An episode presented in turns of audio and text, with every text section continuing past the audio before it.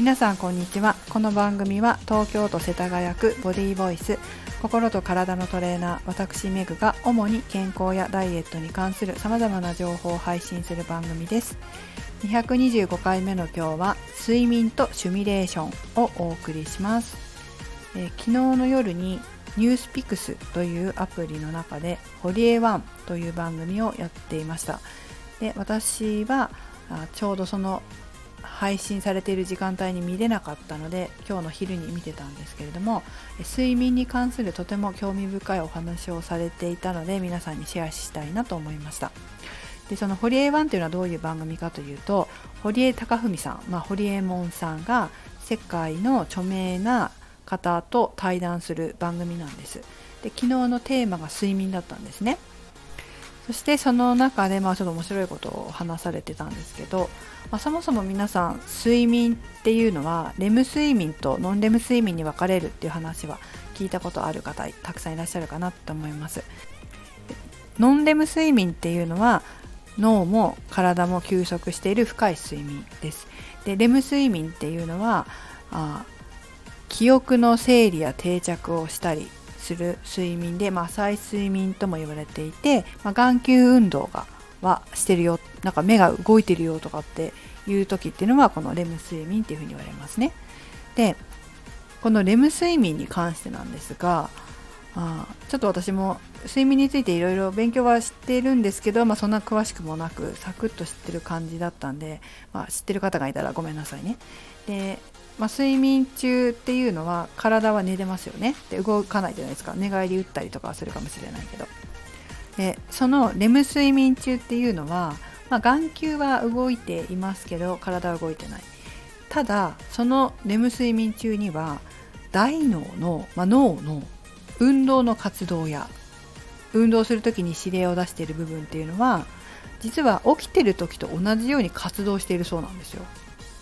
私たちが日常生活お昼に動いているっていうのは体を動かしましょう、まあ、こういうふうに体を動かせっていうふうに脳が指令を出しているわけですが、まあ、その部分っていうのが運動の活動やになるんですけどそこがこう働いてますよね。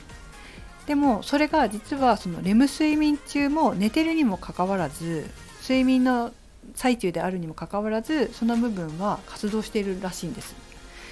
ただ体が動かないのはこう動かないように制御している部分も脳にはあるらしくて、まあ、そこが正常に働いているいれば体は動かさ動かないで済むみたいなんですよ。つまり、えー、脳は体を動かす指令を出している部分が働いてるんだけども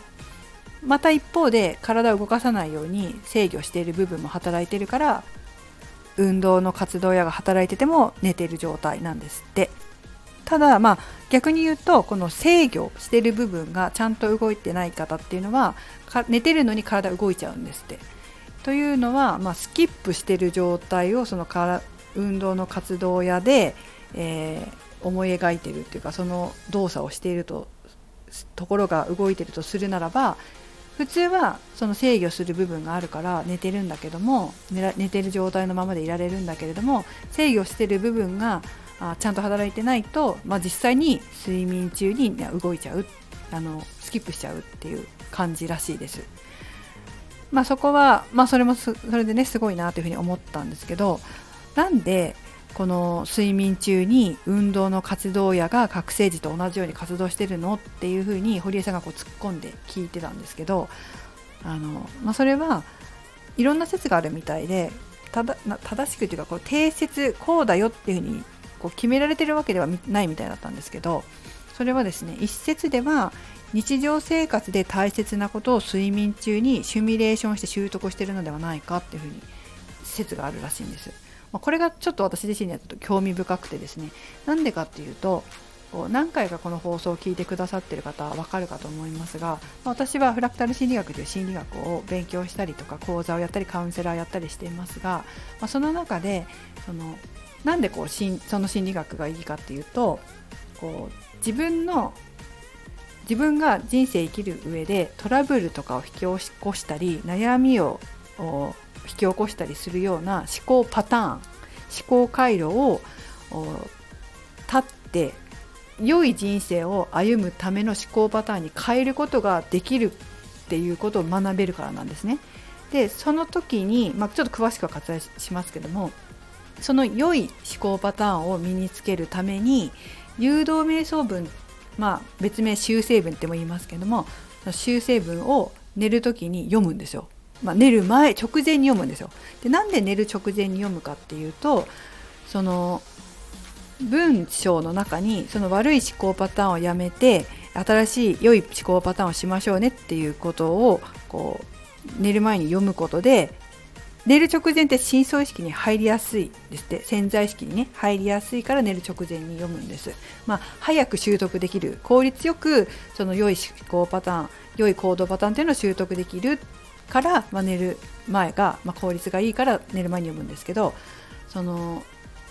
それがねその何て言うのかな寝る前に読むでしょ？そうすると、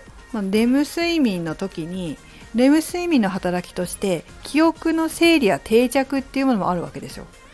で、まあ、それってすごくこう自分のその思考パターンを変えるのにもとても大切だと思うんですけどこの運動の活動屋でシミュレーションもしてんのかなっていうのを思ちょっと思い描いちゃったんですよね。まあ、実際わかんないですよ。これは私の推測です。ただの推測なので、あの、あ、そうかもって思ってくれたらそれでいいと思うんですけど、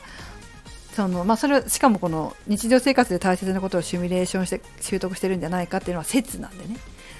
で、まあ、記憶の定着とか整理っていうのは絶対あのやってると思うんですけどそこの中でこの運動の活動やで体を動かしながら自分の思考パターンを行動して落とし込んでたらすごいなというふうに思ったっていうことだけです。でもなんかこう面白くないですか？